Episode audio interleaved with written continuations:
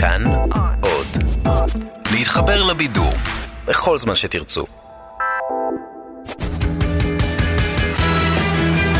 פעם בשבוע, עם תום אהרון, המונולוג המרכזי.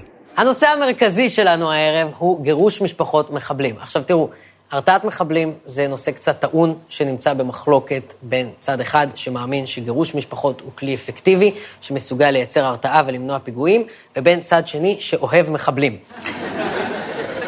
יש המון אנשים במדינה הזאת שנראים רגיל, מתנהגים רגיל, אבל דפוקים על מחבלים. ועכשיו, עכשיו, כשאנחנו נכנסים לתקופת בחירות, חשוב שנדע שמול כל האנשים האלה עומד גאון ויציב שר החינוך נפתלי בנט. השר נפתלי בנט ממשיך היום במלחמה שהוא מנהל מול המערכת המשפטית בסוגיית גירוש משפחות המחבלים והריסת הבתים. היום אנחנו מביאים חוק לגירוש משפחות מחבלים לממשלה להצבעה. הורסים להם את הבית אולי בעצלתיים, לא מגרשים את המשפחות. בקיצור, זאת עסקת חבילה נהדרת, ואת זה אנחנו רוצים לשנות, שלמחבל לא יהיה כדאי. על זה המאבק שלנו. כן, כן, הגיע הזמן לסיים את מסלול החיים האטרקטיבי הזה של להיות מחבל, כי זה מה שגורם לאנשים להיות מחבלים, התנאים הסוציאליים.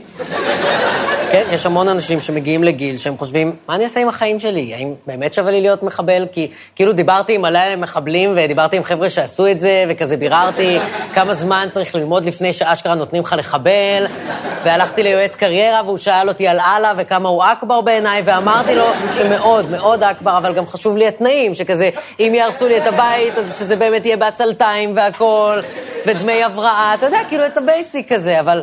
בסוף מה סגר את זה זה האנשים, כי הכי חשוב זה האנשים. אז טוב מאוד, טוב מאוד, שנפתלי בנט מסיים את הבית זונות הזה, ושהוא הולך לעשות פה חוק לגירוש משפחות מחבלים, שמשפחות של מחבלים יגורשו מהבתים שלהם למקום אחר בגדה, ואז זה כבר לא יהיה משתלם, ואנשים לא יהיו מחבלים. ראש השב"כ נדב ארגמן והרמטכ"ל גדי איזנקוט, שאתמול בקבינט צריכים, להס... צריכים להסביר, חבר'ה, צריכים להסביר לשרי הימין, אתם מטילים עלינו עוד עבודה ללכת לבדוק אם איזה מישהו שגירשנו מרמאללה לדרום הר חברון, אנחנו נתחיל זה לא לרדוף מישהו, אחריו. זה משפחות כן, שלמות. משפחות זאת שלמות, הכוונה. נתחיל לבדוק אם הם בבית בלילה, או שהם חזרו הביתה, כן. או איפה הם, אה, וזה יעשה רק אבל- עוד בלאגן ועוד עומס על ה- אבל הממשלה. החליטה בכל זאת על המהלך הזה. בוא נראה שזה ייושם, כן, אני אה. מוכן להסתכן באמירה שזה לא יקרה. גם היועמ"ש מנדלבליט כן. מתנגד, גם ראשי מערכת הביטחון.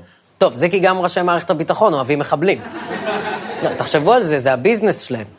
בלי מחבלים, מה הרמטכ"ל יעשה? עבודות רס"ר. אם תבואו ללוכד נחשים, תגידו לו, בנט רוצה לגרש את כל הנחשים. הוא יגיד לכם, זובי בלובי, ממה אני אתפרנס? ובגלל זה הרמטכ"ל וראש השב"כ מתנגדים לגירוש משפחות מחבלים. כאילו, הטיעון של הצבא והשב"כ, שחבל לבזבז משאבים על לפקח איפה אנשים ישנים במקום להתעסק במאבק בטרור, זה נשמע הגיוני, כן. אבל ככה זה אנשים שאוהבים מחבלים. הם טובים במילים. הם יכולים לגרום לדברים מופרכים להישמע הגיוניים, כמו המבורגר טבעוני. זה לא הגיוני. זה לא הגיוני. וגם לא הטענה של הצמרת המשפטית, שגירוש משפחות מחבלים נוגד את החוק הבינלאומי, ויכול להוביל ישראלים להאג. זה סתם תירוצים של אוהבי מחבלים. תראו את השניים האלה. תראו כמה הם אוהבים את המחבלים המתוקים. מה זה? הם אוהבים מחבלים יותר משאמא, אבא, סבא, סבתא, אני, אתה ואת אוהבים את השבת. בשבילם זה למה לא כל יום מחבלים. ואגב, שאלה שתמיד הציקה לי לגבי השיר הזה, למה כל העולם כמעט? מי הדוד הבן זונה ששונא את השבת וחייב לדפוק לכולם את הסטטיסטיקה? מה יש לא לאהוב? זה היום שלא עובדים בו. מה זה?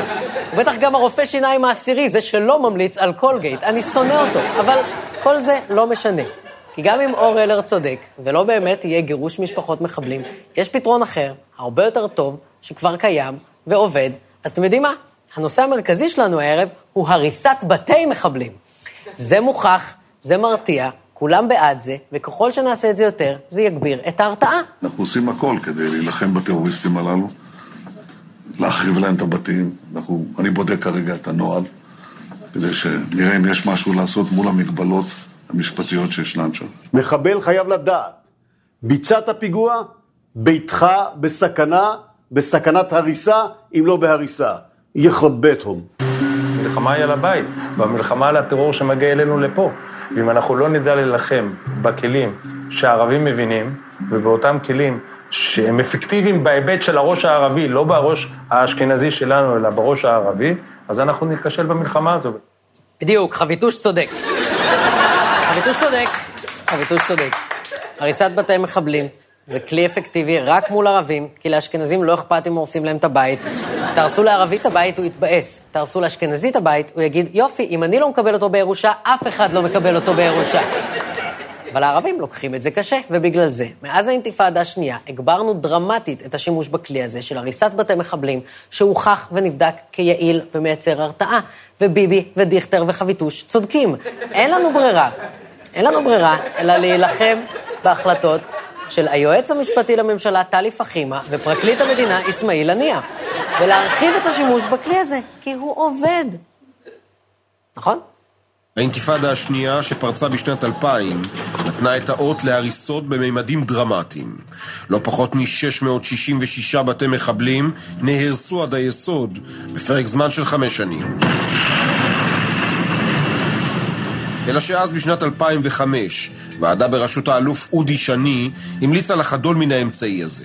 במסקנות הוועדה שלא פורסמו במלואן מעולם, הועלו ספקות באשר למדיניות שצועדת על סף החוק הבינלאומי, אבל חשוב לא פחות, גם לגבי היעילות שלה. אני לא מכיר מחקר שבא ואומר, היה פיגוע, בוצעה סנקציה, ומהי, ומהי מידת ההרתעה. אתה ואתה אומר, האם זה מרתיע חוליה, האם זה מרתיע כפר, האם זה מרתיע חברה שלמה? מה אתה מודד? אני מודד כמה אתה אוהב מחבלים, וכרגע אתה עומד על כמו שקרן מרציאנו אוהבת שקושמרו חולה. מה זה? מה זה? וואלה יופי. מושל טול כרם לשעבר מביע עמדה. מה עם הסנטור מיריחו? אין לו מה להגיד? אולי הדוכס משכם רוצה לתרום לדיון? בואו תסבירו לי. איך בדיוק הריסת בתי מחבלים לא מרתיעה מחבלים, ובאיזה קטע החליטו ב-2005 שצריך להפסיק את זה? מאז 2005 אתה רואה שוב ושוב את הדיונים האלה.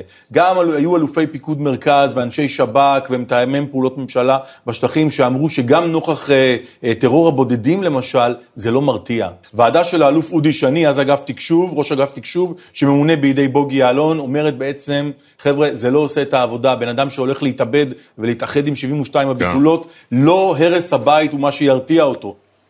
כן, אם, אם לשם הוא הולך, אין עונות, זה מה שצריך להרתיע אותו.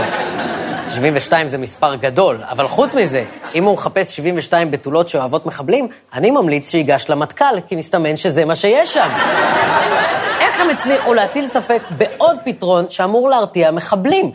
זאת אומרת, כן, אם אני חייב להודות, אז כן, יש איזשהו היגיון בטענה של הצבא, שמחבל שמתכוון להתאבד, לא אכפת לו ממש מה יקרה לבית שלו, במיוחד כשמיד לאחר מכן פשוט יאספו כסף ויבנו אותו מחדש. אבל שוב, אוהבי מחבלים גם המציאו את לחם ללא גלוטן. נשמע הגיוני, לא הגיוני, זה פשוט לחם ללא לחם. איך אתם אוכלים לחם בלי הלחם? איך? לחם זה הלחם והחמאה של לחם. לא שזה משנה. לא שזה משנה, כי יש פתרון אחר להרתעת מחבלים, וזה הפתרון הכי טוב. הוא יעבוד, הוא ירתיע, אין פה שום שאלה בכלל. אז הנושא המרכזי שלנו לערב הוא עונש מוות למחבלים. איך אתם מכינים אותם כל כך מהר? עונש מוות למחבלים. זה הדבר. עונש מוות. עונש מוות. עונש מוות. עונש מוות. החוק הראשון שאנחנו נגיש לכנסת הבאה כישראל ביתנו זה חוק עונש מוות למחבלים. אם יש עונש מוות בארצות הברית, ואם המלך עבדאללה פועל כפי שהוא פועל, אין לנו ברירה. אחרת אנחנו מזמינים עוד טרור ועוד טרור. כן, כן, בדיוק. זה מה שהמלך עבדאללה היה רוצה. קדימה ליברמן, בוא נזיין אותם. בואו ניכנס במחבלים האלה כאילו הם קיר ואנחנו כלב שחזר מהווטרינר ויש לו את הדבר הזה על הראש. די, כבר שנים אתה מחרמן אותנו עם עונש מוות למחבלים. שנים. אתה הבן אדם היחיד שעושה חניקה אוטו-אירוטית לאנשים אחרים.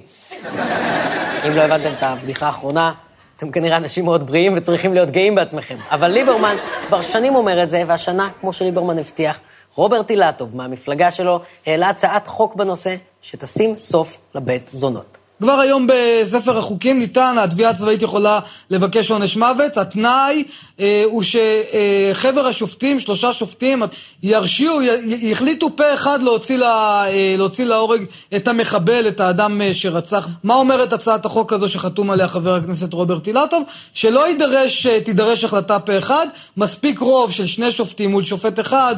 מול שופט אחד שלא אוהב את השבת וכן אוהב את המחבלים. טוב מאוד.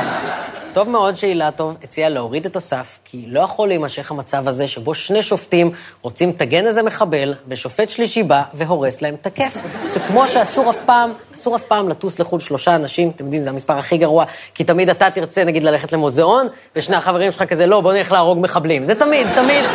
כל טיול אותו דבר. אז טוב שליברמן ואילטוב מנסים להסיר את המכשול הזה של החלטת פה אחד, כי זה מה שעוצר את כל העונש מוות המתוק שאנחנו צריכים כדי לשקם את ההרתעה.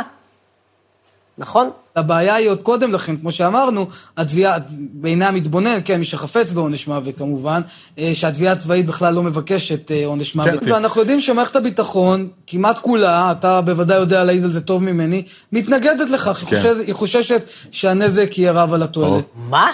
התביעה לא מבקשת עונש מוות?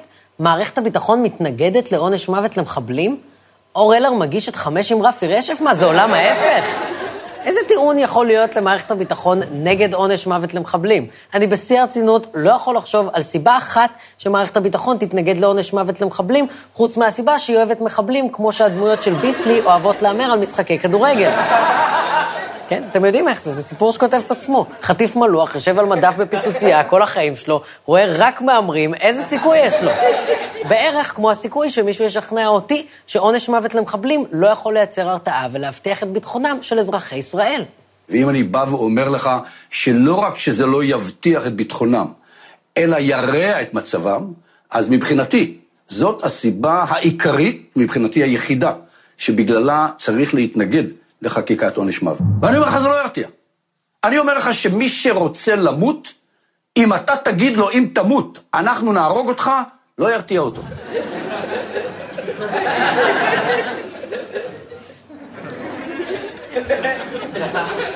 אז אתה קרח.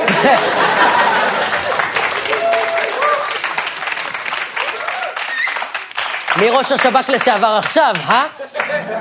כי אם אני מקבל את מה שאתה אומר, זה ייאלץ להוביל אותי למסקנה שכל ההצעות של הפוליטיקאים בהקשר להרתעת מחבלים הן הצעות שלא באמת קשורות לשיקולים ביטחוניים או להרתעה, אלא לרצון של פוליטיקאים לייצר תחושות כוח ונקמה, כשהם מבטיחים לנו דברים שהם בעצמם יודעים שלא יכולים לקרות ולא צריכים לקרות.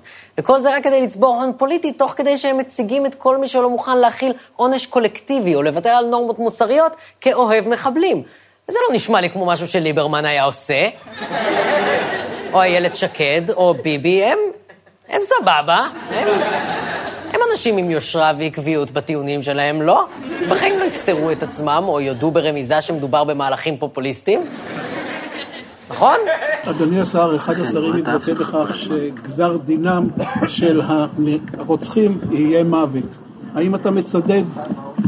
לא, ממש לא. אני לא חושב שהנקמה היא הקו המנחה הרצוי. שרת המשפטים איילת שקד רומזת כי בקשת ראש הממשלה לגרש משפחות מחבלים היא בקשה פוליטית ואין לה התכנות מעשית.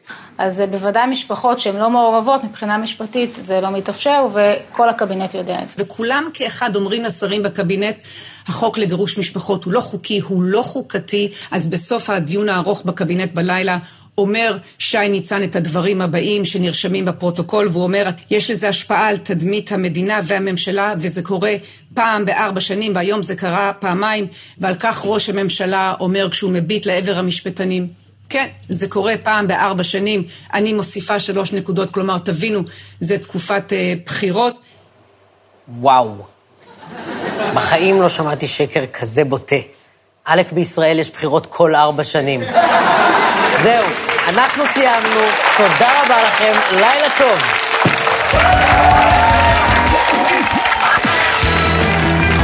פעם בשבוע, עם תום אהרון, כל חמישי ב-10 בלילה, בכאן 11 בטלוויזיה.